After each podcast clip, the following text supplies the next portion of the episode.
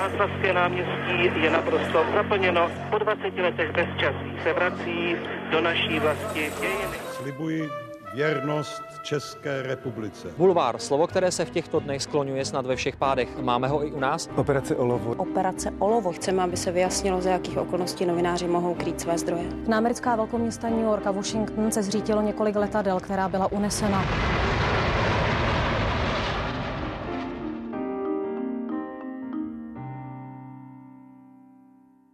Patří podle časopisu Forbes mezi nejvlivnější ženy Česka. Od 90. let se pohybuje ve vedoucích a později manažerských pozicích.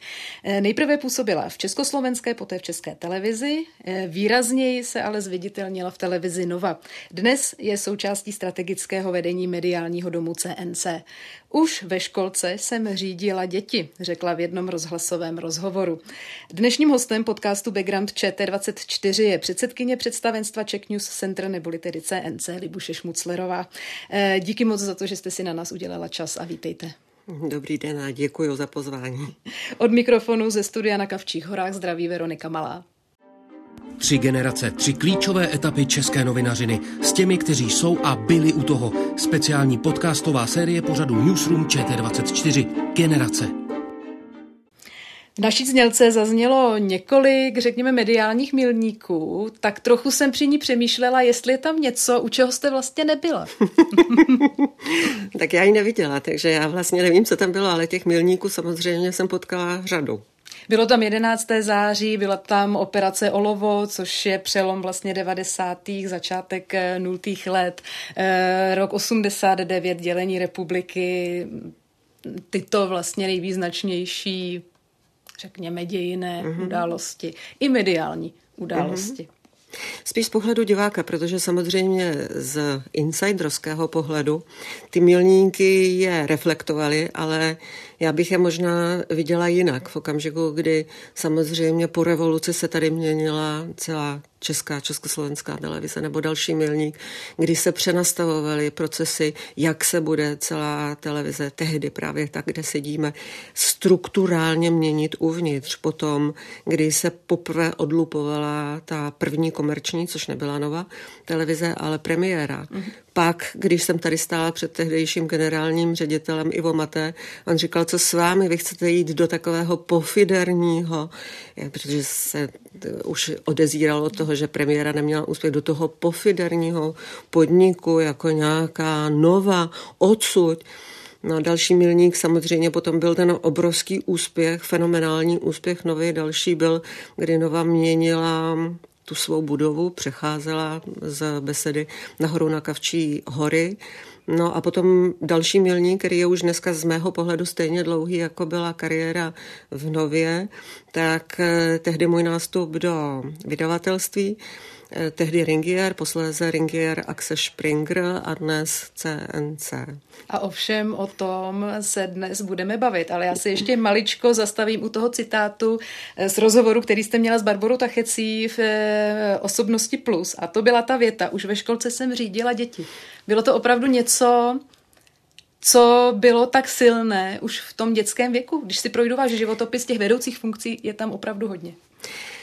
Tak ono se mi to špatně hodnotí, ale je to nějaká tendence, kterou mnohokrát opakuji na přednáškách, že si myslím, že lídrem se rodíte. Mně to taky jako vycházelo ve všech testech následně, které se v průběhu těch let sem tam udály, ale s tím se prostě narodíte, to znamená, máte nějakou tendenci a já myslím, že chybně je vykládat, že to je tendence vést. Já mám za sebe pocit, že to je spíš tendence přebírat odpovědnost za ten okamžik. To znamená, vy jste v nějaké situaci, v nějaké skupině a mě od jakživa, opravdu od jakživa naskakuje, že musím přebírat odpovědnost za tu skupinu, co udělá. A není to, abych lídrovala, abych si prosadila vlastní názor. To tak vůbec není. To je ve skutečnosti tím, že nějakým způsobem vidíte přehled té situace a máte subjektivní dojem, že to umíte líp rozhodnout. To znamená, že vlastně té skupině dáváte noty, jak přeskočit ten potok, jak vlastně něco v té školce, nevím, co udělat, nějaký jako divadelní představení, cokoliv. A s tím letím se člověk musí rodit, to je vlastnost. Ona jde nacvičit do nějaké míry ty příručky, jak se stát Na to jsem manažerem. se chtěla zeptat, jestli se to dá naučit. Já si myslím, že se to dá naučit do nějaké míry, protože ty postupy mm, jsou všeplatné a v okamžiku, kdy chcete být manažerem, někdo to chce dělat, tak asi ty principy jsou. Já na ně ale upřímně řečeno nevěřím. Myslím si, že ta autenticita musí být podepřená samozřejmě znalosti, znalostmi, samozřejmě profesně, ale eh, že když by se potom váhově poměřovalo, kdy v krizové situaci speciálně je ten výsledek lepší, tak ta autenticita je prostě neodpáratelná. Když to, když to máte nauč, naučené jenom, tak eh, sem tam nevíte. Na druhou stranu je to práce s lidma. Uhum. A práce s lidma nebývá úplně jednoduchá. Často vedení týmu jednotlivé složky toho týmu, často každý ten člověk chce trošku něco jiného, každý má nějaké své založení, své ambice, svoji představu o té roli v tom týmu. Nevždy pro vedoucího je jednoduché všechny tyto entity držet v nějaké, řekněme, smysluplné rovnováze, aby to fungovalo. Víte co, eh, ona je to zase nějaká přirozenost, protože pokud jdete po srsti toho tématu, tak eh, to samo téma si říká o to, jak být řešeno, protože mm, já když jsem třeba právě začala být v nějaké té vedoucí pozici, tak pode mnou byli, dnes už to jsou nestoři, ale to byli jako už tehdy páni novináři, ke kterým já historicky taky vzlížela. Radek Jon, dnes je někdo jiný, ale tehdy to byl autor mm, vážených nebo spíš bych řekla populárních mhm. románů, investigativní novinář Pepa Klíma rovněž. A já je najednou dostala jako své podřízené a těmhle těm chlapům nemůžete říct jako tak a teďka to bude, protože já. Hm? Těm vlastně musíte jít naproti v tom, co je to téma, co vy dohromady jako tým potřebujete a oni vás automaticky začnou respektovat. Ale je to ten kloup, ten smysl je, že vlastně vy nejste nadřízený, vy jste kolega, který jim dělá ten servis byt jiného druhu, eh, který ale oni potřebují. Takže tenhle ten princip, že jdete po tom tématu, zabýváte se tím stejně jako kdokoliv jiný v tom týmu, byť třeba máte potom naposledy to rozhodující slovo, že řeknete tak, anebo naopak vy vytyčujete ten směr, tak ehm, je jedna věc. Druhá samozřejmě také v tom hraje roli, že ehm, mě nikdy, ale opravdu aspoň možná, že mý podřízení by měli jiný pocit, ale můj manažerský styl mám já dojem, že nikdy nebyl založený na té vizitce. Že vlastně ta vizitka na dveřích je úplně jedno. Když to ve skutečnosti, že musí vás kdokoliv kolem vás pochopit, takže má naopak jako negativní, bych řekla, dokonce vlastnosti hodně vysvětlovat, aby vás pochopili a tím pádem vy potom nemusíte velet, protože oni to pochopí a už jdou sami. Baví vás to, ta práce s lidmi? No moc. Já spíš se ptám i trošku možná provokativně z toho důvodu, že vlastně v jednom z předchozích dílů tohoto podcastu jsme měli Světlanu Vitovskou, která půl roku tady v České televizi šéfovala domácí redakci a ona sama za sebe říkala, to už nikdy víc. Prostě řídit lidi, pro mě, tohle pro mě není. Takže i z tohohle, z toho hlediska se ptám, že ne každý to má rád. Ono zase musíme rozlišovat. Jo. Třeba já sama sebe nevnímám jako manažera, já sebe, sebe vnímám jako novináře. A možná, že to je také podstata, protože potom takzvaně řídit lidi je jenom součást toho, že vy jdete za nějakým tématem nebo jdete za nějakým projektem a je to úžasně tvůrčí činnost protože klasická manažerská činnost si myslím, že musí být nudná. Ale jde, jdete-li po tom, že tvoříte, že vlastně je to opravdu to téma, to hlavní, tak je v tom úžasná, nekonečná, bych řekla, kreativita, která nikdy nekončí. Třeba jeden z mých současně, nebo teda vlastně nedávných ještě kolegů, eh, nebudu říkat který, ale on je bývalý vystudovaný voják. A On ze mě byl vždycky na prášky, protože on je úžasný. On je naprosto úžasný, protože on je perfektní, on má úžasnou disciplínu, on umí maximálně všechno na 100%. A i když odvedl něco na 100%, tak já vždycky. To je super. A teď bychom Ale... ještě mohli. A jeho to úplně ničilo, jeho to drtilo, protože pro mě ten proces tam nekončí, protože můžete pořád dál a ještě zlepšovat na to samozřejmě musí mít někde nějakou, nějakou hranici. ano, hranici záklopku, ale um, v tom je ta krása pro něho to byla samozřejmě, pro něj to byl trest. Já v tom vidím jako úžasný potenciál. No.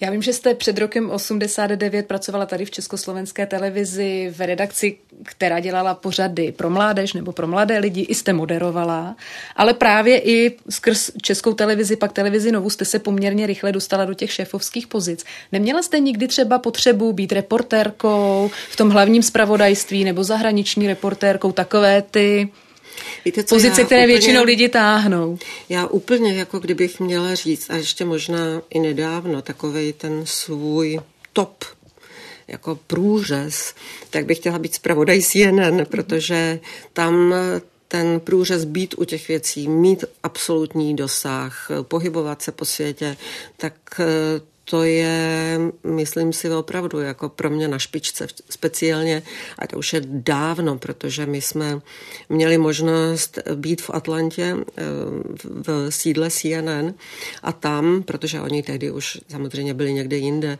eh, teď se dívám dozadu, nevím, jestli 20 let, jako dávno, a ten jejich prosklený hmm. newsroom, Eh, ten jejich vůbec zacházení s kamerou a tak dále bylo něco, co tehdy tady nebylo. Takže pro nás eh, najednou ten závan toho, že se dá dělat zpravodajství totálně z ulice, volby vysílat z ulici, eh, mít to studio přímo vlastně na chodníku, tak to jsou takové ty fresh hmm. věci, které doteď dělají tu novinařinu autentickou, zásadní, blízkou lidem, důležitou nádhera, nádhernou. Zažila jste něco podobného v tom roce 93, když jste vlastně nastoupila na Novu? Já to dám jenom do kontextu. Nova začala vysílat v únoru 94 a jestli já se nepletu, tak vy jste tam nastoupila na podzim 93, to znamená v těch vrcholných fázích příprav. Víte co, ono bych ještě začala dokonce dřív, ještě právě v tom studiu Kontakt tady, tady. To jsme měli kancelář možná tady mm-hmm. někde jako dvě uličky dál, ale tenhle ten efekt už byl tehdy, protože my jsme vysílali nejdřív třikrát týdně, potom dvakrát týdně a zároveň jsme si už vymýšleli to, že to bylo živý vysílání. Takže ku příkladu a dneska těm, kdo jsou zvyklí na obrovské přenosové vozy, nebo takhle obrovské, spíš zázemí, oni jsou čím dál menší ty přenosové vozy, ale my jsme třeba Eh, si vymysleli, že budeme, protože Eugen Brixius, eh, známý to umělec, eh, který měl nápad, že bude dělat performance na národní třídě, protože tam půjdou sloni. A my jsme měli nápad, že uděláme slony z národní třídy live. Jenomže jsme neměli ani přenosák, ani nic. A ta kreativita, to znamená ten tým, když to chce, tak eh, tehdy kluci z radiokomunikací, oni tomu říkali batocha koště, vzali opravdu na mm, záda opravdu to vypadalo jako batoh. To koště nebylo koště, ale v podstatě to byla anténa ala koště a my jsme vysílali. A pak jsme šli dál, teda už jindy, protože zase to už bylo málo, takže jsme e, si vymysleli, že budeme dělat přímý přenos lítání balónu. Takže takovýchhle jako efektů, momentů byla celá řada už tady. No a na Nově to byl, to byl jako hůkot, protože Nova na začátku neměla studio, ne, nebo nebyla hotová bez teda. Mm. Všechno bylo provizorní, takže já když jsem Odkud nastoupila... jste vysílali tedy, nebo ty přípravy, odkud ono se to, vedly? No, od z různých, z různých míst Prahy a my zrovna eh, redakce publicistiky, kde já jsem nastoupila jako dramaturg na vlastní oči, tak jsme vysílali z Drahobejlovy ulici a střižna byla ve Světlíku, ku příkladu. Takže um, ta malá místnostka, každý si umí představit Světlík a tam byl pult střihací a tam se stříhalo. A stříhalo se poměrně dlouho, pak jsme jezdili po všech možných uh, soukromých střižnách tady po Praze a ten, ten pel, ten, ten ten nátisk všech že něco chtěli, ale včetně toho, že i v tom světlíku byly boje, protože tehdy dneska už to také vlastně nikomu nepřipadá zvláštní, ale úzus ku příkladu reportáží do té chvíle daný právě českou televizi byl, že moderátor nesluší se, aby moderátor chodil do obrazu dokumentu reportáže. To bylo neslušné, to bylo out. Hmm. A najednou, a to tehdy byla vize tehdejšího programového ředitele Honzi Víta, že naopak reportér musí ukázat svoji tvář, aby byl eh, důvěryhodný, aby eh, byl ten, ten nositel toho příběhu každé reportáže, takže tam bylo naopak, že reportér musí být v tom, v tom uh, obraze. Jenomže, protože nebylo těch profesí tolik, tak třeba se chodili do těch našich světlíků i kolegové tady, bývalí kolegové z České televize a ty měli tu školu, že všechno šlo ven. Jakýkoliv rozklepaný obrázek stry, eh, pryč. pryč. Jakýkoliv reportér být náznakem loktem z obrazu pryč. A ten, eh, ten eh, programový ředitel chodil a všechno to vracel. Ježíš, to bylo emocí, protože takhle se rodila ta základní řeč, v tuhle tu chvíli reportérská, ale ve světlících. No. A ještě jste přejížděli přes Prahu. Někde jsem se dočetla, že snad zpravodajství bylo na nábřeží. Bylo, no, bylo, bylo, bylo. Takže protože tam to bylo, cestovali. my jsme se stěhovali do Besedy, jestli se nemýlím, až po čtyřech, po pěti měsících. Jaká byla ta nálada ale mezi lidmi? Je to přece jenom my, my, myšleno On redaktory. Nikdo... Buduje se něco nového, ale neví se, jak to dopadne. Um, byla skvělá, protože ona byla, ta televize postavená na tom, že si vybrala lidi. A doteďka si myslím, že to byl jeden z těch dobrých základů, ono jich tam teda bylo víc, ale jeden z těch základních pilířů, dejme tomu z těch pěti, bylo, že televize Nová chtěla být postavená na osobnostech a abychom si rozuměli nejenom těch, který, kteří jsou před kamerou, ale i těch, mm. kteří jsou za kamerou. Takže ona chtěla si vzít nejlepšího člověka, který umí výrobu z trhu, který umí technologii. A tak toto šlo všemi profesemi, to znamená, ta, ten tým, on nebyl velký, ten tým si věřil, ten tým um, měl kredit v rámci toho, jak oni sebe vnímali a měl i tu vizi. A ta kombinace dávala úžasnou atmosféru, byť eh, my jsme opravdu nevěděli, že to bude takovýhle úspěch, takže byl tam přetlak těch nápadů, opravdu přetlak. Některé z nich eh, uplavaly, protože se ani nevešly, některé i rychle odešly tím, že byly lepší, ale ten jak jsem zmiňovala. I vy jste Ivo... byla oslovena takto, když jste říkala, že často si management nově vybíral? Tak ano, ale já nešla v té první řadě, já už nevím, kolikátou jsem měla kartičku, 102, nevím, nevím teďka už, ale je to tak, že samozřejmě oni šli od těch nejvyšších pater, takže já, nějaký dramaturg, to, to jsem byla, už ani nevím kým, oslovená, ale eh, takhle to bylo a my jsme nikdo nevěděl, že ta televize bude úspěšná. Jak jsem se chtěla vrátit k tomu. Ivu Matem, ono to opravdu spíš mohlo být, že to bude velký průšvih. Ale bylo celkem Tak ona tehdy neprošlapala TV premiéra, která tehdy vlastně no, fungovala, nebyla, nebyla ještě příliš velkou televizí a neprošlapala no, spíš ona byla už Ona byla cestičku. už v tu chvíli neúspěšnou tak. televizi. No. Ale to nevadí, zkrátka ten úspěch šel celkem rychle. V těch posledních měsících ještě mě tak napadá z toho praktického hlediska. Pilotovali jste, zkoušeli jste různé pořady, vlastně se vysílalo tak trochu i do zdi, nebo hmm. naopak spíš jste to všechno dávali dohromady, přemýšleli ne. o těch ne. Ne, těch pilotů mm, spíš, že se dělal do začátku nějaký převis, abyste nemusela všechno dělat jako by v tom, ano, v tom jako už opravdu on procesu, ale nebyl čas na testování. To spíš, že byla vůle to hledat v průběhu. Takže v tom průběhu mm, ty, ty formáty se vyvíjely a některé bylo hned jasné, že budou úspěšné, některé, jak jsem říkala, tak se potom do dvou let pustili a, a šlo se dál. Jak do toho celého zasahoval, nebo možná zasahovali špatné slovo, ale jak do toho vstupoval sám Vladimír Železný? Hmm. On byl jako skoro teď by se dalo říci u všeho, protože jestli Honza Vít chodil po těch střižnách, tak eh, Možná dneska by některý z těch manažerů měl pocit, že to je mikromanagement. Takhle se to vůbec nebralo. Takže ku příkladu um, Vladimír, Vladimír Železný velmi ovlivňoval i znělky, i ten výraz těch, těch pořadů. Ehm, my jsme měli třeba takzvanou vel, velmi oblíbenou grafickou radu, kde se scházeli šéfové, kterých se ať už nová znalka, nová, nová dekorace měla týkat, ale chodil na každou Vladimír Železný. To nebylo, že je to něco, co je pod Prahem toho generálního ředitele. Totež on chodil pravidelně po po budově, po redakcích a skutečně se tím zabýval.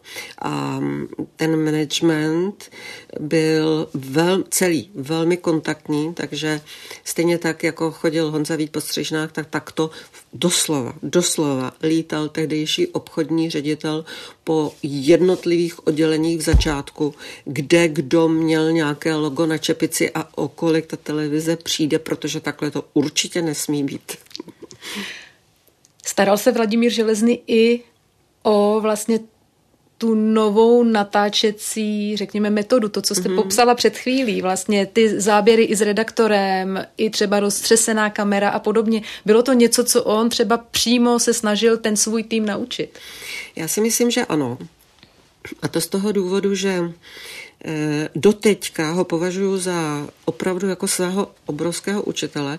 Nejenom, že jsem v těch následných letech stále přímo vedle něho, ale i v těch začátcích ty jeho teze byly jeho teze.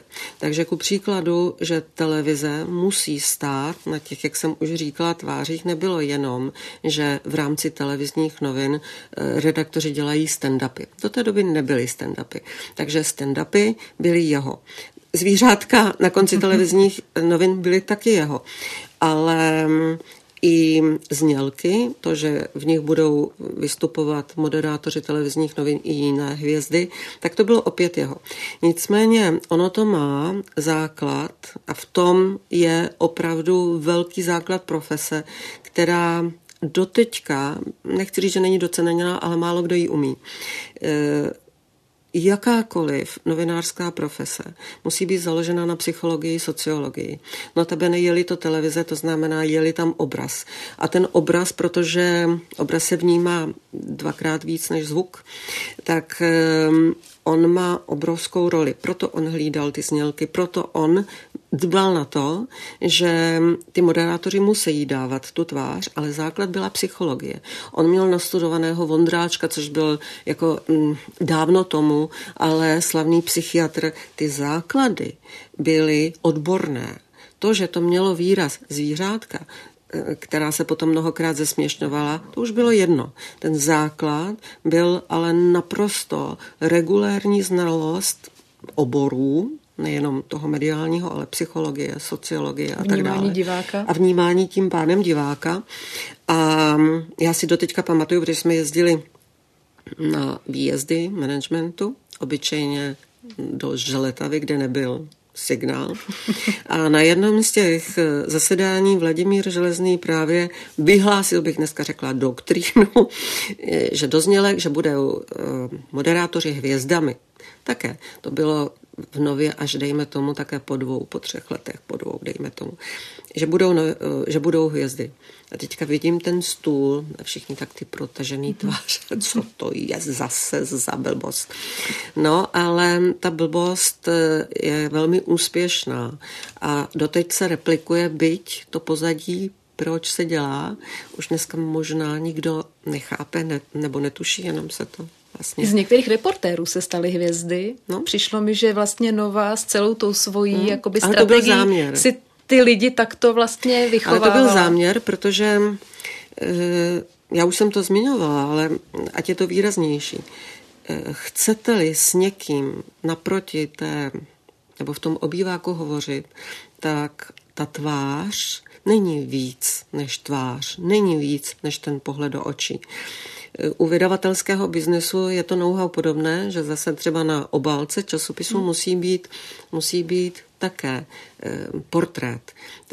Ví se, že portrét víc pro, než když tam bude, já nevím co, jakýkoliv exteriér. To je prostě zákonitost. Hmm. A v tom, eh, v tom televizním biznisu je ta zákonitost eh, absolutní.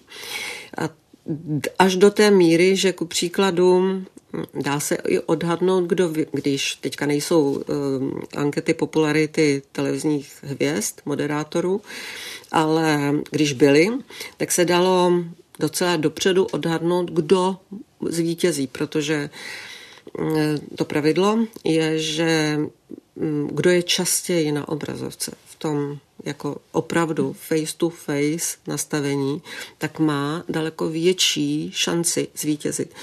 Tím pádem moderátoři televizních novin, nebo pokud tam byl nějaký eh, dlouhotrvající seriál, i když seriály my jsme tehdy moc neměli, ale dejme tomu soutěžní pořad. Hmm. Hraná tvorba má samozřejmě před, přednost, takže kdyby to byla hraná tvorba, mm, tak ten člověk, protože je to hraný, protože je to příběh, tak by byl top, pak by byli ty moderátoři televizních novin, pak by byly soutěžní pořady, které by běžely ve stripu a nebudu se plést. Jak do toho vstupuje jazyk? Protože já vím, že Nova poměrně rychle začala se spravodajstvím poměrně hodně jazykově jednoduchým, aby tomu opravdu rozuměl úplně každý. Nevím, jestli to bylo hned od začátku, anebo až později se objevilo to rčení, aby to pochopila i bába Dymáková vlastně, ale je to pravda, pak to pochopí. Já mám pocit, že bába Dymáková ještě jako je dokonce odsud z Kavčích hor, ale to bych se nechtěla hádat. Dokonce snad to byla dáma, která skutečně existovala a psala do té Jindřížské 16, nevím, ale to není podstatné. Ten jazyk, ehm, to už je trošku um, taková ta lidová slovesnost, která se na to, na to přidala, jak se interpretovaly následně některé kroky novy, ale pravda je jedna a to je opět jeden z těch kánonů, který Nova v sobě měla. A ten kánon byl, že mm, uživatel, divák, to je jedno, posluchač, musí být držet, držen v pohodlí. A jakmile to pohodlí nemá, tak vy jemu ubíráte komfort, tím komfort, to znamená ho nutíte přepínat. Dneska je to strašně dobře vidět na internetu, protože vy v okamžiku, kdy nedržíte toho dotyčného v komfortu, tak ho ztrácíte. A my jsme tohleto velice dobře viděli, byť na začátku people metry nebyly, nejdřív byly deníčky, ale pak byly people metry, takže to, co dneska měří internet, tak ehm, a má pocit datoví analytici, že mají jako úžasný data, tak samozřejmě ano, ale já jsem ty data měla už tehdy v televizi. Ne do té hloubky, jako té absolutní hloubky toho, co vidíme dneska, ale ta hloubka byla veliká. Takže um, sice zase paměť. Eh, všech si určitě vybaví ty koláče, eh, modré, novy, ale to není ta hloubka. Ta hloubka byla v těch grafech a v těch grafech já jsem ku příkladu viděla úplně přesně nejenom tu denní sledovanost, ale potom i minutovou. Takže my jsme mohli jít, protože jsme natáčeli strašně moc pořadů. My jsme na Nově měli za celou tu éru, co já tam byla, přibližně půlku všeho vlastní výroby.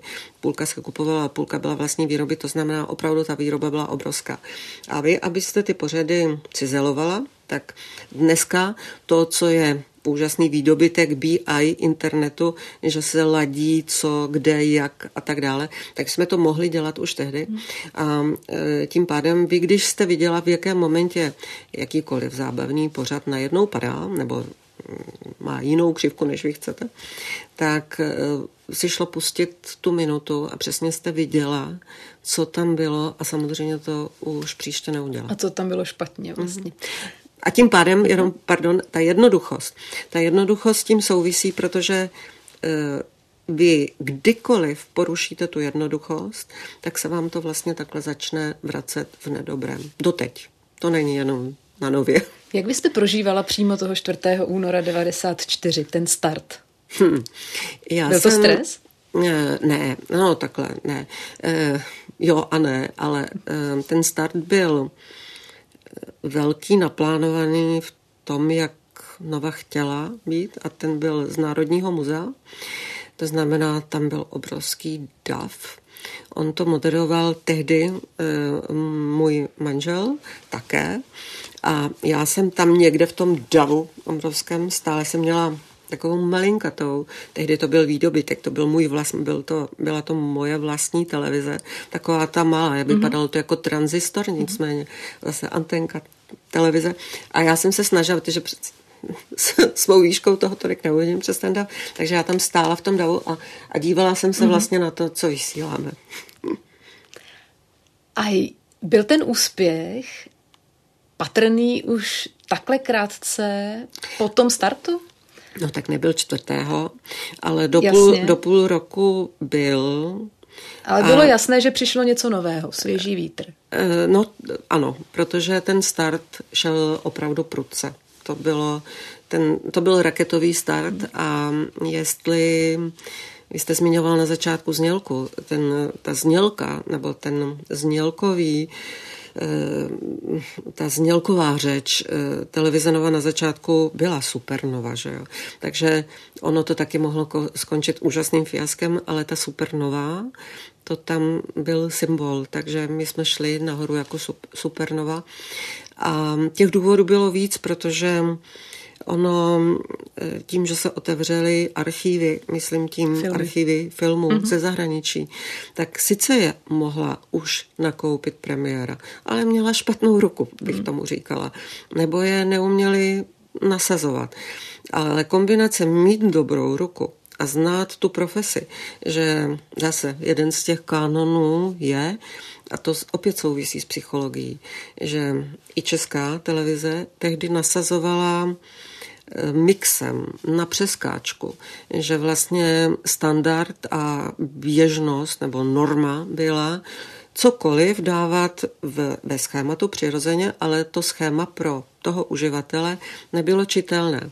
Nova přišla se standardem, že vlastně právě v rámci té hapestetiky a toho mm-hmm. jednoduchého vnímání všechno musí být ve stripech. A já jsem tehdy sama si tak jako, co to je, to je nuda ve stripech, jako to, co to bude. Ale ono to má zase ten psychologický princip, že ten uživatel má mít režim, má mít návyk, má mít vlastně Ví, paměťovou, co může čekat. Má mě, paměťovou stopu, jo, dneska je šest, tak to začíná to a to a tak dále. Hmm. A mm, ty, tyhle ty principy, to znamená otevření archivu, držení těch základních pravidel, která eh, média musí, musí dělat, tak ona, ta raketa šla nahoru, my jsme byli velice rychle na 72% šéru a pak zase na nějakým z těch managementů si pamatuju, bylo, no jo, ale co budeme dělat, protože budeme mít problém, jak to udržet. Mm-hmm. Takže mm, do těch pár let spíš bylo, že už my jsme věděli, že není cesta už nahoru. to už nešlo, takže bude cesta jenom dolů a jak to udělat, aby byla co nejdelší. Ono je to vlastně i otázka zpravodajství. To bylo poměrně rychle nejsledovanějším vlastně zpravodajstvím v zemi. Vlastně Nova má nejlepší čísla dodnes, ale ve srovnání třeba s těmi 90. lety, tak už jsou ta čísla výrazně nižší, to, což je i pro ostatní uh, televize. Vidíte zatím už třeba tu rozdrobenost současné mediální scény? Tak mezi tím se stalo um, pár tektonických dalších zvratů, které e, jsou jasné a to je technologie. Že jo?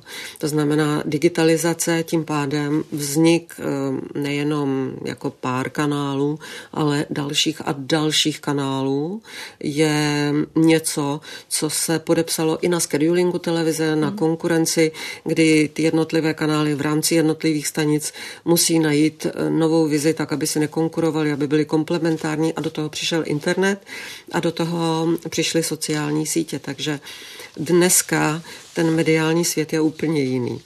ne, že bylo v roce 93, kdy začínala Nova, eh, konec konců tehdy začínal seznam a začínal Google. ono se to vlastně Přesně tak. hezky potkává. Spíš když to vezmeme z toho dnešního pohledu, dalo by se říci, že když Nova má u toho hlavního zpravodajství třeba milion diváků v rámci toho večera, že v rámci dnešního stavu věcí, že je to ještě opravdu dobré číslo. No taky určitě ano. Jo, určitě ano. Já si osobně myslím, že může mít ještě o trošku víc, ale na druhou stranu na ten standard současnosti určitě mm, to jsou výborná čísla. Vy jste eh, na Nově, vy jste o tom mluvila, byla šéfkou publicistiky, dělala jste pořád eh, na vlastní oči, posléze programovou ředitelkou a odcházela jste v roce 2004, jestli to říkám dobře, a to po návratu CMI eh, vlastně do vlastnické struktury Novy. To už ani v televizi Nova nebyl Vladimír Železný. Mrzelo vás to tehdy? Mrzelo. To jako, víte, co mrzelo? Za prvé, um, tu práci neděláte jako práci, ale děláte ji jako vlastní dítě. Eh, máte s ní eh, svázanou nejenom tu svoji osobní historii, ale máte tam většinu přátel. Eh, je to něco, kde jste od rána do noci a mm, to, to nejde, jako, nebo takhle, pro mě to nebylo končit eh, bez emocí, takže určitě, určitě, hm, jako ten okamžik, kdy já dostávala tu, ten puget těch tehdy to měl symbolizovat share, který tehdy televize Nova měla, což bylo asi 43 růží, tak stejně bylo smutný. Myslíte, že byste na Nově byla dodnes, kdyby se situace tehdy nevyvinula tak, jak se vyvinula? Ty jo, to já si netroufám odhadnout. Ani nevím, jestli by to bylo dobře, protože samozřejmě člověk se nemá točit ve vlastních, nebo nedívat se jenom do vlastních stop. Těžko říct, já nevím. Minimálně asi v tom roce 2004, ale by vás asi ty kroky úplně ven ještě v té době eh, nevedly. Sama bych se tak nerozhodla. A ono také je kam, kam dál. Um, já když jsem potom po, po roce a půl dostala nabídku jít um, vlastně šéfovat Ringier, tak jsem si říkala, je, no tak jo, budu tam tak rok, možná dva. no a vlastně nakonec eh, jsem tam 14 let, strašný. Chyběla vám televize? No, v Ringíru. Ano. Víte co, ano, eh, z toho důvodu, že najednou vy ztratíte ten obraz. Eh, v tom vydavatelství eh, nastal obrovský pohyb, protože nejdřív se učíte, takže jako cháp, najednou začínáte chápat ještě tu industrii, mm-hmm. teď myslím mediální industrii v těch dalších fazetách a oni nejsou jednoduché, už tehdy byly poměrně složité, ale spíš tou podstatou, protože to jsou jiné procesy a tak dále. Byť obsah je ten týž. Mm-hmm. Obsah, to, to, to je základ, ale mm, to vizuálno se potom začalo vracet až s tím, když mm, my i jako vydavatelství jsme eh, se začali orientovat na internet a to bylo vlastně těsně s mým příchodem, protože já přišla a Ringier, matka eh, v Curychu, měla ještě v tu chvíli strategii, že internet mm-hmm. není pro ně. A mm, já jsem nastoupila 27 No a do roka a do dne už jako jsme vlastně to začali otáčet a začali jsme mm, opravdu krok za krokem a tam se ta, ten obraz začíná vracet. To znamená, tam najednou vy ty principy, po kterých se vám stýská, tak můžete nahazovat. Ale jde to samozřejmě jako pomalej, no, ale proto i můžu říkat, že vlastně ty influenceři, tak to je jenom obdoba televize, akorát, že jiným kanálem a podobně. V jiném formátu, v jiném kanálu. No. Ale je zajímavé to, co jste říkala o té švýcarské vlastně složce, že tehdy ještě internet nechtěli, trošku se mi vybavil právě rozhovor s Petrem Koupským tady v podcastu, který sám říkal, který vedl technologické časopisy. No, my jsme internet tehdy vlastně vůbec webové stránky ani k těm našim časopisům nechtěli a dost jsme tehdy vlastně to neodhadli.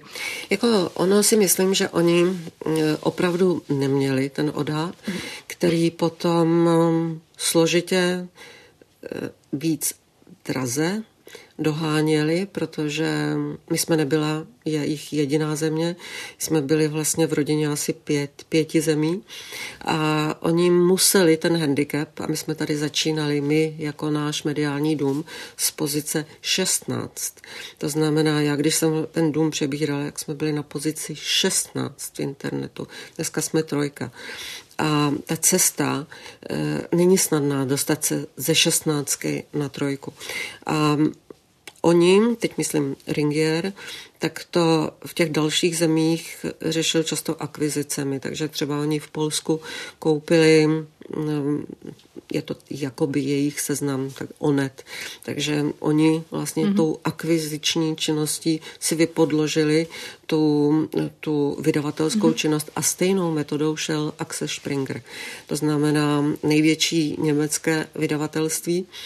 A myslím si, že to byla velmi zdatná a dobrá e, taktika, akorát, že ti to dělali dřív a dělali to ještě výrazněji, ambiciozněji a řekla bych, že poučeněji, protože oni jeli i do Silicon Valley, jeli se nachytřit, mm-hmm. skutečně kupovali progresivní podniky, takže dneska, a ne dneska, ale už teď dokonce kolikátý, mnoho, mnohonásobně kolikátý rok po sobě má eh, Axel Springer, německý, větší příjem z digitálu než z vydavatelství, což u nás tedy zatím není.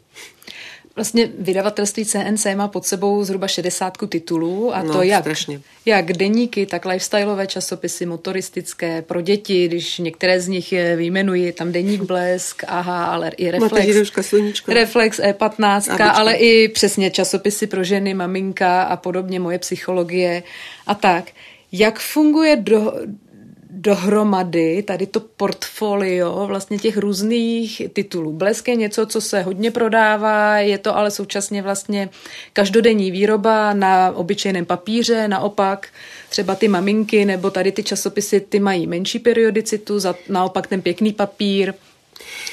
Jak to ekonomicky vy vlastně jste, funguje? Vy jste teďka vlastně narazila nebo e, zmínila jeden z dalších zásadních milníků, protože dávno tomu, tak byly vydavatelství jenom deníkového hmm, typu právě. nebo jenom časopiseckého typu.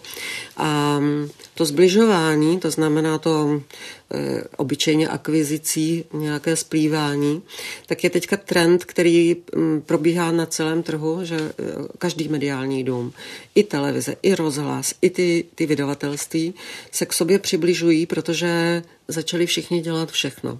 To znamená ano, televize nemají takovou potřebu, ale mají webové stránky a tak dále. My z hlediska zase nás, jako by toho té druhé strany, tak um, nejdřív se spojovalo a dokonce um, nejenom na úrovni vydavatelství, ale i na uh, úrovni celých asociací, že nejdřív byly asociace, mm. které měly sekce, tak se to vlastně potom združovalo. Ale tohle zbližování, to znamená multimediální výroba, je teď jednoznačný trend, který bude pokračovat, až uh, to budou jenom multimediální domy, dejme tomu s nějakým příklonem k něčemu. A ta specifika, nebo to, co vy jste úplně přesně zmínila, tak eh, nás skutečně specifikuje na českém trhu, protože to portfolio máme eh, komplikované a jestli ty konkurenční mají jeden stěžejní titul, tím pádem se na něho mají, sou, mohou soustředit, tak u nás je to velice často Sofijina volba, protože vy nemůžete upozadnit mateří doušku nebo sluníčko, ale zároveň je to takhle malý titul proti některým hmm. těm jiným hmm. Vizblesk nebo další.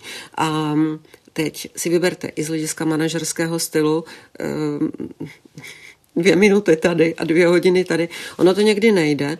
To znamená, ano, někdy je to handicap, ale ten handicap zase, když zvlášť v onlineu, umíte přetočit v plus, tak ehm, to je výhoda, protože vy můžete speciálně na tom onlineu dávat tomu uživateli, díky tomu, že ty weby jsou propojené, tu nabídku naprosto v kombu, to znamená kombinovaně tak, jak ehm, v rámci i toho, co teďka už technologie umí, to znamená, oni jakmile zjistí váš zájem, tak vlastně oni umí vám ze zadu nabízet podle vašeho zájmu preferovaně to, k čemu vytíhnete, tím pádem z našeho portfolia to, k čemu tíhnete a tam ten prostor ještě před námi se otevírá, než zavírá. Mě jenom napadlo, možná mě opravte, přece jenom v tomto nejsem úplně ekonomicky eh, zkušená, ale jestli třeba i ten velký deník Blesk, který je nejčtenějším deníkem u nás a tím pádem vlastně i pro vydavatelský dům vydělává nejvíc peněz, mm-hmm.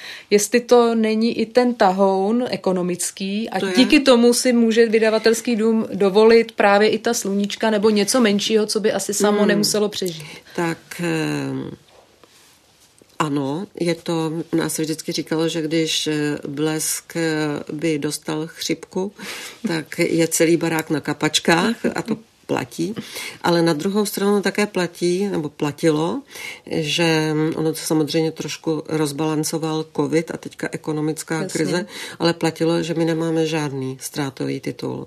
A, toto s mým finančním ředitelem jsme vlastně měli jako základní e, přístup ke všemu a neohnutý, abychom si rozuměli, ne, že chceme udělat nějakému z těch časopisů Bene, e, to tak bylo. To znamená, když poctivě ten biznis děláte, tak maximálně jsme se u něčeho dostali na nulu, to, to ano, ale to portfolio bylo zdravé. E, Covid tomu samozřejmě utrhl, utrhl nějaká Jako peříčka. i jiným biznisům. A to též teď eh, zásadně se zdražil papír, hmm. zásadně hmm. vyletěly ceny energií a to má hmm. i dopad přirozeně na nás. Je to ten důvod, proč vlastně mediální dům CNC i oznámil, že eh, myslím, že to je maminka těhule food a ještě pár dalších titulů, že odcházejí vlastně Jsou to čistě ty do online. měsíčníkové lifestyle, přesně tak které v této podobě půjdou na online. Jak těžké rozhodnutí to bylo? Ono už nebylo moje, protože z pohledu uh, předsed, předsedy představenstva tato exekutivní, mm-hmm. nebo tahle ta, ta role je na mých CEO, Jasně. nebo teda na, na mých, ale, ale. Uh, ko CEO pod, pode mnou. A um, oni se takhle rozhodli, Ehm, dělali to teď pod tlakem té ekonomické situace. Ehm, snad se jim to podaří překlopit na online a budu tomu samozřejmě držet palce. Je to věc, o které, protože jste v těch pozicích eh, byla, eh, těch výkonných, u kterých přemýšlíte i třeba o těch redakcích, co to bude znamenat pro ty lidi, nebo je to čistě je ekonomická záležitost? Ne, ne, ne, to je vždycky, protože takhle, ehm, zase, mám-li mluvit za sebe, tak já tu školu nový těžko odpářu. Pro mě základ všeho jsou vždycky lidi. To znamená, eh, máte-li dobré lidi, tak máte půlku všech, všeho, celého úspěchu už hotového. A ty lidi jsou buď to dobří a tím pádem vy jim, když už by ten produkt třeba jste mm, chtěli měnit, tak ale pořád máte ty lidi a můžete s nimi dělat nový produkt. Jakmile máte špatné lidi, tak musíte nabrat nové lidi. A tím pádem všechno se ode mě nebo u mě odvíjí vždycky od toho, jestli ty lidi máte anebo nemáte. A um, to rozhodnutí tím pádem většinou je, jak najít správný projekt pro správné lidi, mm-hmm. aby se to potkalo, mm-hmm. protože mm, tam ne každý zase člověk také ví, že nemůže být třeba moderátorem televizních mm-hmm. novin, protože by, mu šlo moderování úplně něčeho jiného. A tohle skloubení toho, aby vaše potřeba, jeho opravdu přidaná hodnota byla využitá na maximum, je mimochodem mm. také ten manažerský úkol. Jsme zpátky u toho, čím jsme začali. Tam, tam je ta tvorba, tam je ta krása. A tam se vždycky něco dá. Zatím to tedy v těch redakcích, kterých se to týkalo, tady to oznámení přijali mm, dobře, zžívají se nebo zžijí se? Já ono toho, to myslím bude až od ledna, ne, jestli se nepletu. Já u toho nebyla. Takže vám to neumím říct takhle autenticky, mm, byť bych ráda, ale mm, já doufám, že ty, ty správné si nechali. ale hodně i těm, kteří zůstanou. A nebudeme nemusíme to hodnotit, jestli ty správné nebo ty nesprávné, ale změní se jim eh, charakter práce. Přece jenom psát pro print je trošičku jiné, než psát pro online, pro sociální sítě. Jo i ne, protože ono, jak jsem říkala, ten obsah je základ. Takže samozřejmě nemůžete psát na sociální síť stejnou metodou jako na nebo na stránky časopisu, ale ten základ, jestli máte co sdělit, tak pak to sdělujete jenom jinou formou. E, jinou formou, ale pořád je to to sdělení. A ideální je umět se vyjadřovat různě. Umět žánry, umět tím pádem i různý typ toho vyjádření, který, si, který je ideální pro tu distribuční cestu, protože eh, ten jeden z těch dalších milníků eh, byl, a to není věc, kdy se združí, združují časopisy s deníky dohromady, ale je to milník právě workflow v rámci vydavatelských domů, který nastal, dejme tomu, před deseti lety. To je milník, kdy nastavujete uvnitř těch domů úplně jinak vlastně workflow v takzvaných integrovaných newsroomech, mm-hmm. což znamená, že vy počítáte s tou informací, která se zbíhá odkudkoliv, z jakýchkoliv zdrojů a ta informace je následně vlastně rozhodnuta, jestli bude zpracována pro prvořadě, ona vždycky potom v prvořadě pro online, ale jakou formou? A pak následně do deníku nebo do časopisu nebo do nedělníku nebo do nějakého potom ještě knižního produktu. A v tomhletom integrovaném newsroomu ten, ten úl, všechno to přinese ty informace, tam se to rozprskne do těch distribučních cest. A tím pádem ten dům je cvičen na to, aby opravdu ta hodnota byla v té informaci. Mm-hmm. Pak to praco- zpracování, to je věc, dneska už se ví, že opět jakoby po spiráli, jak jdete nahoru v tom vývoji, tak ne, že všichni mohou dělat úplně všechno, ale že to e, musí mít svou řeč. Nicméně i ten redaktor, který má jít dál, tak pokud to není spisovatel, který nejradši píše tu velkou prózu, tak si myslím, že dneska se má učit výrazy. Má se učit tak, jako se dřív. Ještě my jsme se na škole učili žánry, pak když jsem před deseti lety, no možná už i víc, možná to bude víc, 15 lety tam měla taky nějakou část jako výuky, eh, když jsem chodila učit, zjistila jsem, že oni neučí žánry, Teď se musím zeptat, jestli znovu mm-hmm. se mhm. učí žánry, ale za mě je chyba neučit žánry. Takže jak se učíte žánry, tak se dneska musíte učit různé styly, které jsou typické pro jednotlivé distribuční kanály a je to podle mě stejný základ profese jako cokoliv jiného. To znamená, když bych byla třeba v newsroomu v CNC, měla bych exkluzivní informaci, která se hodí do portfolia jednotlivých vlastně časopisů, tak bych ho teoreticky mohla zpracovat jak ve formě velkého článku, třeba pro některý z těch printových časopisů, tak pro jsou, případně web tak. nebo sociální sítě, je... ale i třeba jiné téma pro jiný z těch časopisů. To je přesně styl hmm. nebo eh, smysl integrovaných newsroomů. Ano. Já jsem to, se to snažila převést do té mikroúrovně toho jednotlivého redaktora, ano, ano, ano. abychom to názorně, ne, názorně to viděli. Když se ale podíváme na tu makroúroveň, vy jste byla vlastně generální ředitelkou vydavatelského domu, teď jste předsedkyní představenstva. Co by generální ředitelka Měla jste šanci vidět do těch jednotlivých titulů, eh, které jste měla pod sebou, tak, abyste mohla nést tu odpovědnost za celý ten vydavatelský dům. Přece jenom je to hodně titulů. Tak je iluze, že generální ředitel ví, co zítra vyjde. Neví. Nemůže to vědět, protože to není v silách aspoň generálního ředitele takhle obřího mediálního domu, aby to věděl. Kdo si to představuje, tak, tak to opravdu není. Ale musíte vědět, o těch tendencích, musíte vědět hmm. o tom, kam ten titul míří, co jsou jeho základní vlastně pilíře, na kterých stojí a musíte mít i nějaké mantinely, které se nepřekračují. To znamená, kde je třeba hranice bulváru, nebo eh, co je etické, ale potom to už jsou i eh, v rámci úzusu nebo chodu toho hmm. vydavatelství věci, které už nemusíte připomínat.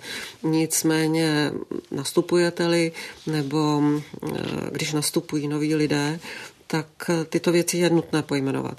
A pak, když toto máte a máte ty správné lidi, tak se tolik bát nemusíte. Ale v tom hodnocení naopak jdete, nebo já jsem šla často do hloubky, protože bez toho a nepovažuji to za mikromanagement, protože to považuji za to, že znáte ten produkt. Takže máte-li rozhodnout, tak musíte mít nějakou svoji, kromě jiného, eh, zkušenost s tím produktem, do který promítáte nejenom tu svoji mediální kariéru, nejenom to know-how, nejenom to rozhodnutí toho generálního ředitele a pak dále těch tisíce do dalších věcí. A ten touch s tím, jak to vzniká, i kromě toho, že ehm, nejste vydaná jenom management reportingu, toho, mm, kde se to často tak jako v těch tabulkách ztratí a v těch prezentacích ztratí, tak rozhodně nejsem za to, aby eh, člověk na vysoké pozici rozhodoval jenom podle prezentací nebo jenom podle tabulek. Já se ptám právě i z toho důvodu, že třeba Deník Blesk je to vlastně bulvární deník a byly některé články, které se dostaly až například k soudům. A to jsou potom ty momenty, kdy to vlastně začíná řešit už i ten management. Proto se vlastně ptám, do jaké míry třeba když se chystá něco výbušnějšího nebo o něčem, o čem se ví, že to bude kontroverznější, tak do jaké míry právě už se třeba do toho zapojujete, abyste minimálně měla ty informace. Víte, Kdyby ono... se potom něco seběhlo, tak aby už to nebyla taková ta čirá informace z čistého nebe a teprve si ji dozjišťuju dál. Ono možná je na začátek potřeba říct, že není bulvár jako bulvár. A e, slovo bulvár se také často používá jenom jako zástupný terminus technicus, do kterého se potom hodí hodit všechno. Ale blesk je regulární deník, který je takový, jaký je, právě protože to dělá poctivě. A kdo čte papírový deník, tak ví, že my jsme cca, to asi před 13-12 hmm. lety, se rozhodli ten deník skutečně posunout k deníku, který spíš eh, dýchá na záda těm regulérně mm. takzvaným, takzvaným seriózním deníkům. To znamená, kdo čte dneska blesk, tak ví, že ano, titulka prodává, ale že strana dvě, tři, čtyři jsou většinově hmm. servisní stránky, které buď vykládají i politická témata, ekonomická témata, eh, servisní témata, která jsou pro toho absolutně největšinovějšího, ale tím myslím největšinovější, že jich je opravdu je to hodně. většina, jejich většina republiky. To znamená, pro většinu republiky vykládá to, co ten um, uživatel potřebuje znát, vědět a co ho i baví, čemu skrz nás porozumí a co mu můžeme nabídnout jako svoji službu. A ten zábavný, vlastně mm, zábavný charakter, ten, ten další obsah, ten k tomu patří, ale je to zábava. A tam eh, ty lapsy, které se možná u blesku historicky zmiňují, tak jsou dávno předtím. Nejenom než já jsem nastoupila, ale než nastoupil i šéf-redaktor Radek Klein, o kterém dneska právě hovořím. Ale tak eh, ona je to věc, která je spojena i s jinými deníky. I Mladá fronta se v minulosti soudila kvůli některým svým článkům. Není to nějak eh, vlastně nic, co by se nedělo i v jiných mediálních eh, domech. Právě to chci říct. Právě to chci zajímá říct, ten kontakt toho že, vedoucího. Že těch soudů mimochodem my nemáme mnoho. Hmm. Těch soudů právě tím, že obyčejně, když byl tady nějaký soud zmiňován, tak se týkal spíš celého trhu napříč i televizí a tak dále, že ten trh udělal hmm. v nějaké kauze chybu a nebylo to v případě nás, ale opravdu trhu. A co se týče těch nejchoulostivějších věcí, tak ehm, eh, ano, ty nejchoulostivější víte, ale ty já zase nebudu prozrazovat a nepamatuju se, že by vlastně bylo něco takového, co, z čeho bych měla zásadní vrázky. No ne, mě spíš zajímají ty rozhodovací procesy. Jestli se o to ten generální ředitel zajímá, už jenom hmm. z toho důvodu, aby byl informován, protože kdyby se něco sneslo na vydavatelský dům, tak eh, se to snese na jeho hlavu. Víte co, je to věc vztahu s tím šéf-redaktorem. Jakmile máte eh, velmi dobrý vztah s tím šéf-redaktorem, tak on vám dá avízo. Není to tak jako, že halo, co tam chystá? Co zítra? Bude průšvih? Mám, ne, ne, ne, můžu spát v klidu. Je, je, je to spíš opačně, že se ví, eh, že když, když, tak vlastně vy dostanete tu informaci. No, tam se spíš z toho důvodu, že když třeba Robert Čásenský nám eh, tady eh, vyprávěl o Mladé frontě dnes, když v ní byl, tak přece jenom měl na starosti jenom ten jeden titul. Teď v reportéru má také na starosti ten jeden titul. Vy jste měla pod sebou vlastně celý vydavatelský dům, což je hodně. Ne, samozřejmě asi ve všech titulech hrozilo něco kontroverzního, ale určitě to portfolio mohlo být širší. Tak u, u Reflexu eh, to byla skoro každá obálka. Tak. ale eh, zase to platí to, co jsem řekla. Buď máte nastavená ta pravidla mm-hmm. a v těch pravidlech můžete potom vyjádřit svůj vlastní, a od toho jsou potom ty porady, jestli řeknete, tam jste to přehnali, ale to říkáte z hlediska novinářského, hmm. to neříkáte z hlediska vydavatele, ale mm, je to, je to věc toho šefredaktora, je to věc jeho zodpovědnosti a mm, vy máte, vy jste zvolila ty lidi tak, jak jste zvolila, máte s nimi nastavené procesy tak, jak máte, ale není starostí vydavatele kontrolovat eh, titulky. Teď z hlediska té pozice předsedkyně představenstva, je to už čistě biznis? Hmm, to bych neřekla. To spíš, že mě chybí jako takový to Ježišmarne, abych tam teďka zavolala a řekla jim, že tohle nemají. jako protože, a to se netýká titulních stran, to se týká třeba jako příkladu nějaké kampaně a tak dále a tak dále, tak jako tohle mě spíš svrbí, jo, protože že jako jste naučená na tu akci, takže hmm. najednou tu akci, ale um, to není jenom o biznesu, to je naopak jako o těch procesech, protože ty procesy, uh, speciálně v mediální oblasti, jsou dneska Eh, přesahující Českou republiku, přesahující notabene Evropu, protože ty hlavní pohyby se dějou na internetu, ty hlavní pohyby ve skutečnosti my tady z pohledu České republiky složitě ovlivňujeme. Eh, takže jeden z těch eh, aktuálních teďka, nebo jedno z těch aktuálních témat je třeba teď přijímaná, přijímaná novela autorského mm-hmm. zákona, která eh, do 14 dnů má projít senátem, je kolem toho strašně emocí, protože eh, ty velké nadnárodní platformy Google, Facebook eh, dělají psí kusy takový Já tady jenom poskytnu jistý kontext, že by měli vlastně platit vydavatelským ano. domům vlastně jisté licenční poplatky, jestli to tak to můžu říct, obsah, za použití ano, za použitý obsah, protože to schválila Evropská unie už před třemi lety, mělo už před transpozice do českého práva, do všech evropských evropských zemí už měla být před rokem, je to spožděné, takže právě i na základě zkušenosti, ku příkladu z Francie, eh, se předkládala eh, ta pozměňovací návrh na to, aby ta transpozice šla eh, způsobem, který už má smysl pro ty vydavatele a nebyla bezzubá, tak jak se přijala právě v té Francii. No a ty velké platformy nechtějí platit. Hmm. Mají samozřejmě tendenci se vymlouvat na cokoliv, ale to jsou ti hegemoni. Eh, to jsou ty hlavní eh, hybatelé dneska mediálním světem a nejenom z biznisového eh, pohledu, ale hlavně z toho obsahového. Protože algoritmy sociálních sítí, algoritmy i vyhledávačů jsou ti, kdo dneska ovlivňují veřejné mínění.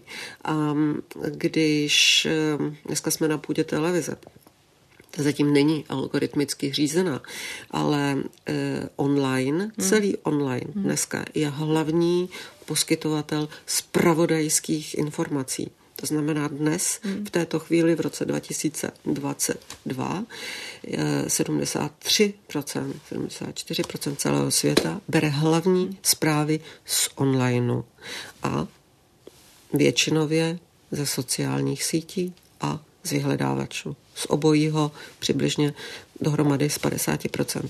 Algoritmicky řízený, to znamená, a tam vzniká ta chyba, a to jsme u největšího tématu mediálního současnosti. Každý si myslí, nebo lépe řečeno ty platformy to takto si dávají napsané do výkladní skříně na čelo, že oni dávají to, co uživatel chce. Eh, což platí, protože mm, u reklamy to určitě platí. Hledáte pračku, dostanete jako nabídku pračky, ale je to složité u obsahu, protože tam ty algoritmy, tak jak jsou nacvičené v rámci odezírání toho, jak populace v těch velkých vzorcích funguje, tak oni vlastně vám nabízejí to, na co nemůže člověk nekliknout. Jsme zpátky u té sociologie, psychologie, protože ono obyčejně nabízejí ten nejbulvárnější, ten nejvíc clickbaitový obsah, protože celý internet hmm. víceméně žije z počtu kliků, takže e, tyto obrovské platformy, protože znají skrz data uživatele, znají, k čemu má afinitu, většinově člověk zástupně homo sapiens má afinitu k sexu, hmm. k ohrožení, k, k čemukoliv, co vlastně je nebezpečné nebo vychýlené. Takže v, v, na onlineu v reakční době, která hmm. je eh, dneska už po dvě sekundy, tak těch kliků, které nabíhají jenom tím, že vám vlastně povzbuzují všechno, co je bazální, archetypální a co ve vás vzbuzuje pudy, ne rozum, tak je plné toho virtuálního, nebo tím je ten virtuální svět algoritmicky zaplněn, protože to nese právě spoustu kliků. A to Pokud ty velké společnosti budou těm vydavatelským domům platit, tak z ekonomického hlediska ta výhoda pro vydavatelské domy je jasná, ale myslíte, že na tomto, co jste teď popsala, se může něco změnit? Ne. ne. Ne. Pokud takhle, může se změnit, ale ne tou metodou přes autorský zákon, může se změnit. Za předpokladu buď regulativů, které hmm. těžko by se přijímaly, nejde to jako No má to spoustu, spoustu jako ale, hmm. ale spíš technologicky opět, protože buď to se ty algoritmy, to znamená to, to eh, většinově strojové učení, které je dneska v black boxech, hmm. Eh, stane bílými boxy, to znamená se opravdu dostane ta, ta úroveň už na jakoby jinou, jiný level a bude se vědět na základě čeho ty algoritmy se buď rozhodují, hmm. nebo eh, že jste schopni kontrolovat to zadání, a nebo už v tom zadání tak odstínit ty některé zkreslení té populace, protože většinově ta populace má v sobě tyhle ty, ono se tomu opravdu říká bias, bias hmm. zkreslení, které si to lidstvo nese v sobě, protože jsme většinově v rámci svého vývoje byli tělovci a sběrači. E, takže technologicky buď už na začátku umět to udělat tak, aby to odstínění tam vzniklo jako zadání nebo v rámci toho procesu tím, že z černého boxu strojového učení se hmm. stanou bílé boxy, a nebo tím, že uživatel dostane opět pravděpodobně technologický nástroj, kterým buď to skryje svoje cookies, přes které je trekován, což má zase hmm. řadu jiných nevýhod, nebo skryje řadu um, jiných principů, jak je ovlivňován, anebo si to co eh, chce vidět, skutečně bude moc volit. Nicméně to už jsme zase zpátky u toho, že bych to chtělo u těch uživatelů aktivitu, poměrně značnou aktivitu. A to se ví v mediálním světě, že ten uživatel nerad dělá. Spíše rád, když to dostane sám naservírováno, nebo to na něho samo vyskočí. U, no, a jsme zpátky u toho tak. pohodlí. Takže uh, už dneska se ví, že cookies maže uspůsobuje hmm. se přibližně jenom 2% uživatelů, ale na nápravě internetu nevěřím, že že nápravu internetu způsobí jakákoliv regulace, ba naopak si myslím, že jakákoliv regulace je velkým problémem, na který by ten trh eh, neměl nabíhat. Samozřejmě jiná věc je kriminální činy a tak hmm. dále, ale pak, co je kriminální online, offline, tak by hmm. mělo být kriminální i online, ale že nápravě internetu pomůžou jako opravdu další další, pomůže další vývoj technologií. Myslíte, že i třeba takové ty zákony, teď je vlastně v Bruselu je DSA. zákon o digitálních službách. DSA a což DMA. je to přesně tak. To je, tam, to je více Tam je to vlastně sledování počtu uh, uživatelů, nejenom, případně škodlivého obsahu. Nejenom, ono to jsou spíš nějaké základní, ano. bych řekla opravdu základní postuláty, aby se nezneužívalo dominantní hmm. Postavení na internetu, co opravdu jsou nepřekročitelné eh, základy takzvaných gatekeeperů, eh, aby právě hmm. nemohli mm, ty menší, nebo, a teď nejde jenom o vydavatele, tedy o, o služby, tak mm, zatlačovat a tak dále, ale to jsme opravdu v bazále a díky tomu, že teď se bavíme opravdu v týdnech, kdy byly, eh, kdy vešly eh, v platnost, tak ani ten trh ještě neví, co přesně v realitě budou znamenat a příští hmm. týden jsou k tomu nějak, přes příští týden jsou k tomu hmm. nějaké semináře k tomu, jak se to opravdu bude eh, ve skutečnosti na trhu chovat. Když jste mluvila o té půdovosti, mm-hmm. je to i jeden z faktorů, proč jsou tak úspěšné dezinformace? No ano, protože eh, dezinformace právě využívají na internetu ten charakter šíření, který je jednak dán prostředím, které je rychlé, zároveň tím, že je nejenom rychlé z podstaty těch technologií, ale z podstaty i toho, že lidé mezi sebou velice rádi sdílejí. Sdílejí to, co často ani nečtou, čtou většinou jenom titulky, ale problém je, že jakmile algoritmus zjistí, že něco je takzvaně Facebook tomu říká uživatelsky vděčné, to znamená, je to klikané, nebo lidé si to právě takto velmi posílají, tak on to začne, říká se tomu amplifikovat, mm. že on to začne tlačit dopředu a tím ve skutečnosti povyšuje tento, tento dezinformační obsah nad jiné. A, a to jako je prostý uživatel jste v pasti. Prosím? Jako prostý uživatel jste pak v pasti. Kdo to není schopen odhalit, tak eh, je zavalen. No, no to ani nejde odhalit, že jo, protože ty informace, dezinformace jsou hmm. mix většinově. Ano. Informace s misinformací anebo s hmm. dezinformací.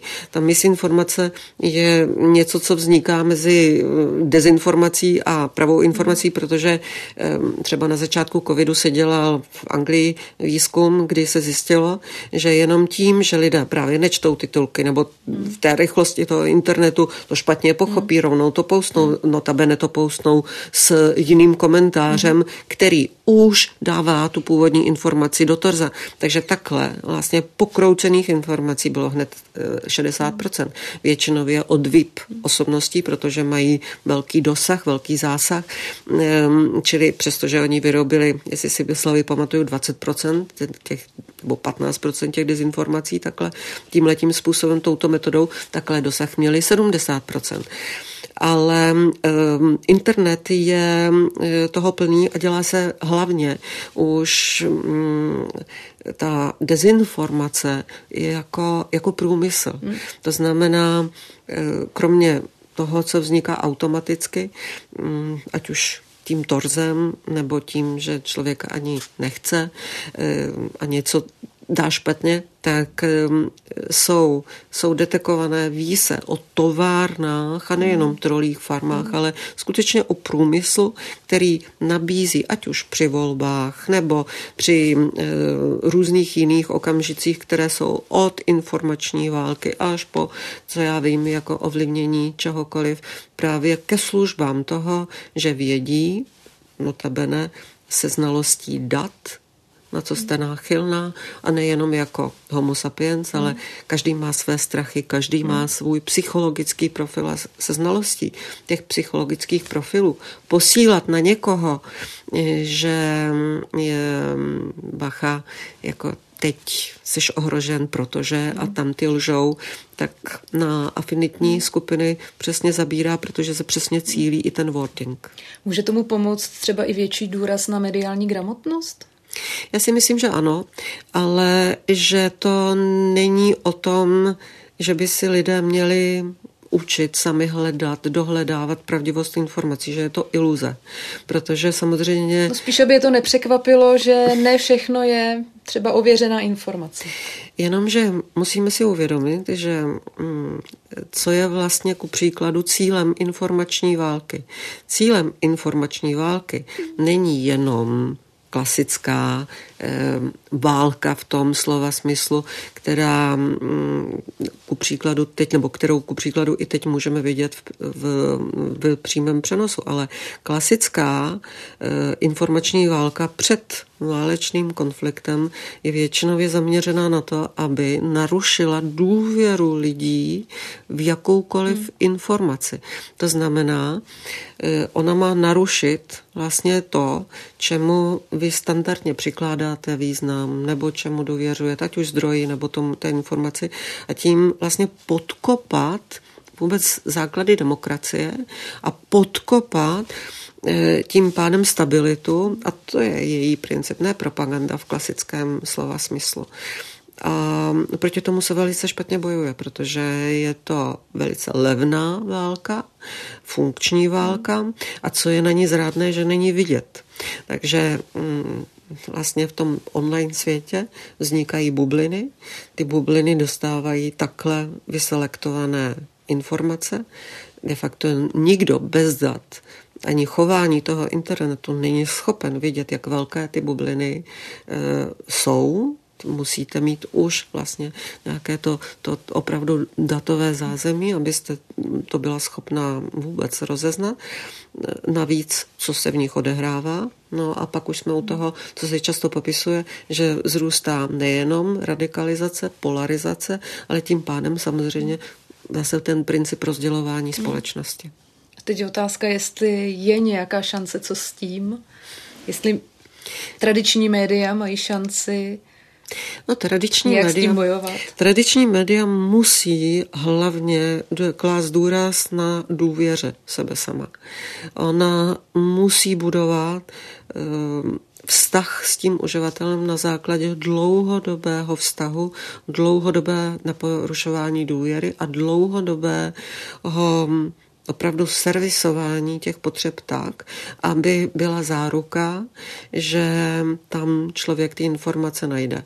Že je to strastiplná cesta, to, to víme všichni z médií, že se v tom dělá řada chyb, to také víme, ale nejde nic jiného, protože jinak to semílání a to, že se na vás vrh, vlastně valí hmm. další a další informace, není v silách kohokoliv, aby jednu každou informaci ověřil ani e, s, se stonásobným kritickým myšlením, protože pak už začnete pochybovat u, o čemkoliv a budete jenom e, v tom, tom světě, který je tekutý a vlastně se nemá, nemáte žádný pevný bod a vy ho potřebujete. Myslíte si, že se to daří? E, myslím si, že mediální svět začíná chápat Eh, že musí, eh, teda ty vydavatelské nebo ty mediální domy začínají čím dál víc chápat, že musí být těmi pevnými body ve vesmíru, aby právě tu stabilitu i tu, tu, tu, tu, tu důvěru dávali tomu uživateli, kam si máte jít za něčím, když nevíte. Takže ku příkladu, když Český rozhlas teďka eh, v průběhu několika měsíců dozadu začal dělat takovou tu poradnu, mm-hmm. jako posílajte, čemu nevěříte, my vám to ověříme. Mm-hmm. To si myslím, že je třeba velmi dobrá úloha veřejnoprávních médií ehm, toto začít dělat, protože když EU vyhlásí, že založí web, tu jeden, tu tamten, na eh, fake news a tam, že vlastně bude vkládat ty informace, které tam nikdo nebude chodit, nikdy tam nikdo nechodil, to je blbost, takhle se svět nechová. Závěrem se už zeptám jenom čistě možná až moc obecně, ale jsou tedy sociální sítě a vůbec prostor internetu teď spíš přítel nebo spíš nepřítel? Hmm, my říkáme frenemy. to znamená něco, co je friendly i co je enemy, eh, co je nepřítel. Eh, no, Ona se taky vyvíjejí. Eh, jejich mohutný nástup byl v roce 2016 a tam v roce 2016 opravdu Začali jsme tektonickými zlomy, tak v roce 2016 byl jeden z těch tektonických mediálních zlomů, protože sociální sítě šly nahoru díky právě těm technologiím, díky datům, díky algoritmům a díky personalizaci. Díky těm trendům, které jsme si teďka v těch posledních minutách popisovali, ale mm, on z toho začíná být ten svět moudrý. Moudrý z toho, že jsou tady dva hegemoni, který Facebook a Google, kteří si berou absolutní, absolutní většinu veškerého inzertního příjmu nebo vůbec revenue, které v digitálním prostoru je, že oni jsou ti, kteří e, jsou hlavní e, poskytovatelé setting minds, to znamená hmm. mínění, protože málo kde si uvědomuje, že to, co je nahoře, není to nejdůležitější, ale to, co algoritmus vybral a tak dále, můžu pokračovat. A tím pádem do budoucna kombinace technologií, kombinace rozumu, kombinace eh, médií, která začnou být těmi pevnými body eh, v tom dobrém slova smyslu, tak eh, mě dává vždycky víru, protože v ní věřím, protože si myslím, že média informace, eh, informace jsou základ pokroku. Takže internet je poskytuje a ten internet se také bude ozdravovat, ne že ne. To říká předsedkyně představenstva vydavatelského domu CNC Libuše Šmuclerová. Já moc děkuji za to, že jste si na nás udělala čas. Taky děkuji za pozvání. Podcast Background ČT24 najdete i v podcastových aplikacích nebo taky ve videu na YouTube nebo na sociálních sítích pořadu Newsroom, tak se na ně podívejte, najdete tam i starší díly. Od mikrofonu se loučí Veronika Malá.